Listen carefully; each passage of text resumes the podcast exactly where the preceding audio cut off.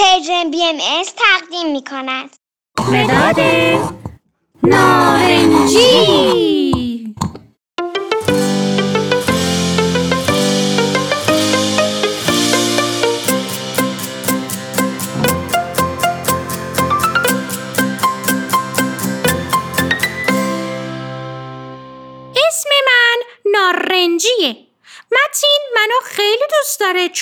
رنگ موهاشم. موهای متینم مثل من نارنجیه.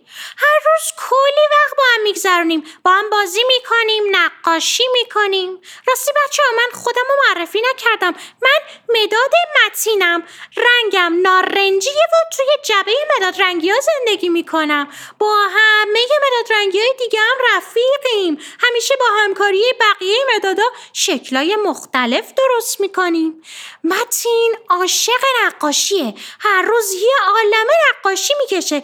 منم تصمیم گرفتم که براتون از متین و نقاشیش صحبت کنم.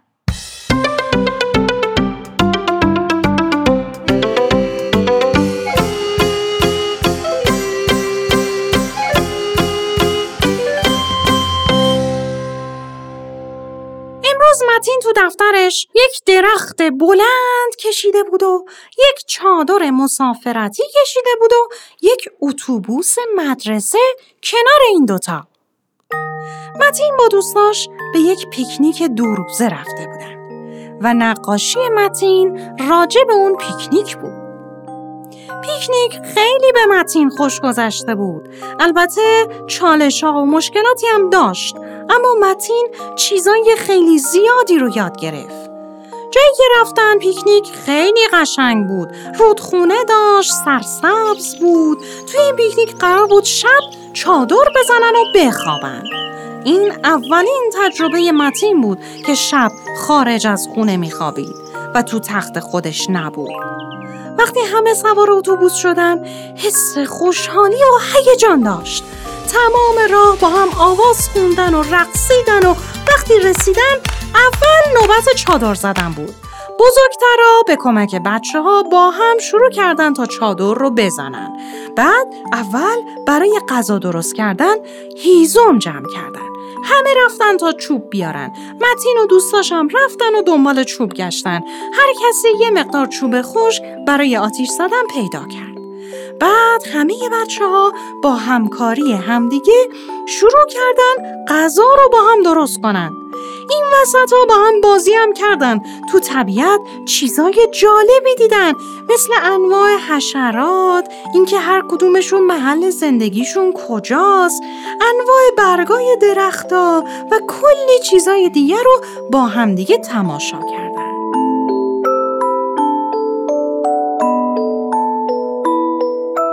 بعد که نوبت غذا شد هر کس ظرف غذاشو آورد.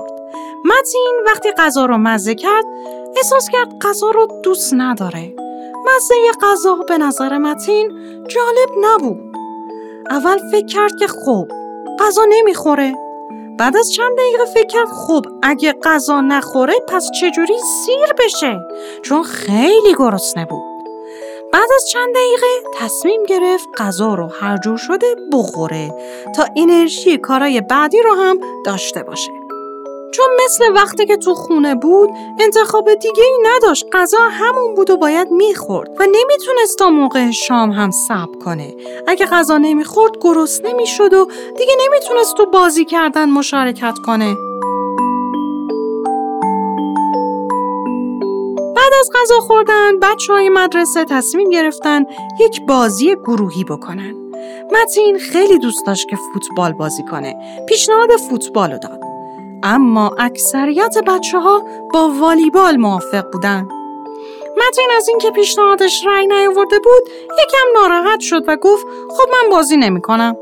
بعد از اینکه بچه ها تیمای خودشون رو انتخاب کردن و شروع کردن به بازی متین متوجه شد که چقدر بازی والیبال می‌تونه جذاب و خوب باشه بنابراین به بازی ملحق شد و با دوستاش بازی کرد بعد از اینکه بازی تموم شد معلم در مورد یک موضوعی با بچه ها شروع کرد به صحبت کردن.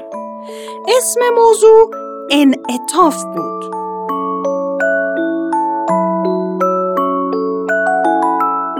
وقتی معلمشون از انعطاف گفت یکی از بچه ها گفت که کلاس ژیمناستیک میره. انعطاف بدنش خیلی زیاده. می‌تونه با بدنش شکلهای مختلف درست کنه. معلم گفت این هم یک معنی انعطافه. اما معنی دیگه هم داره.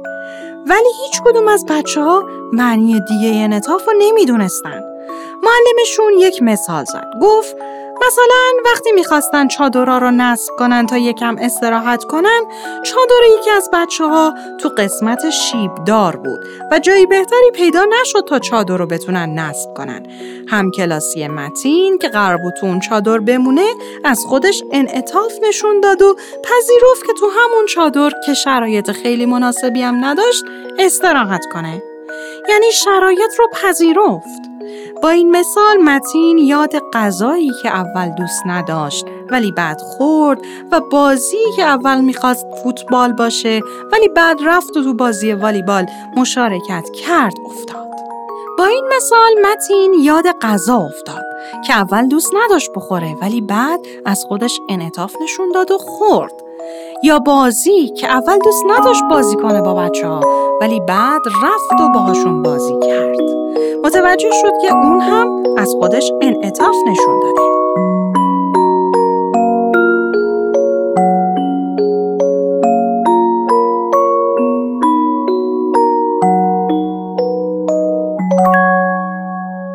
بچه این نقاشی متین داستانش این شکلی بود.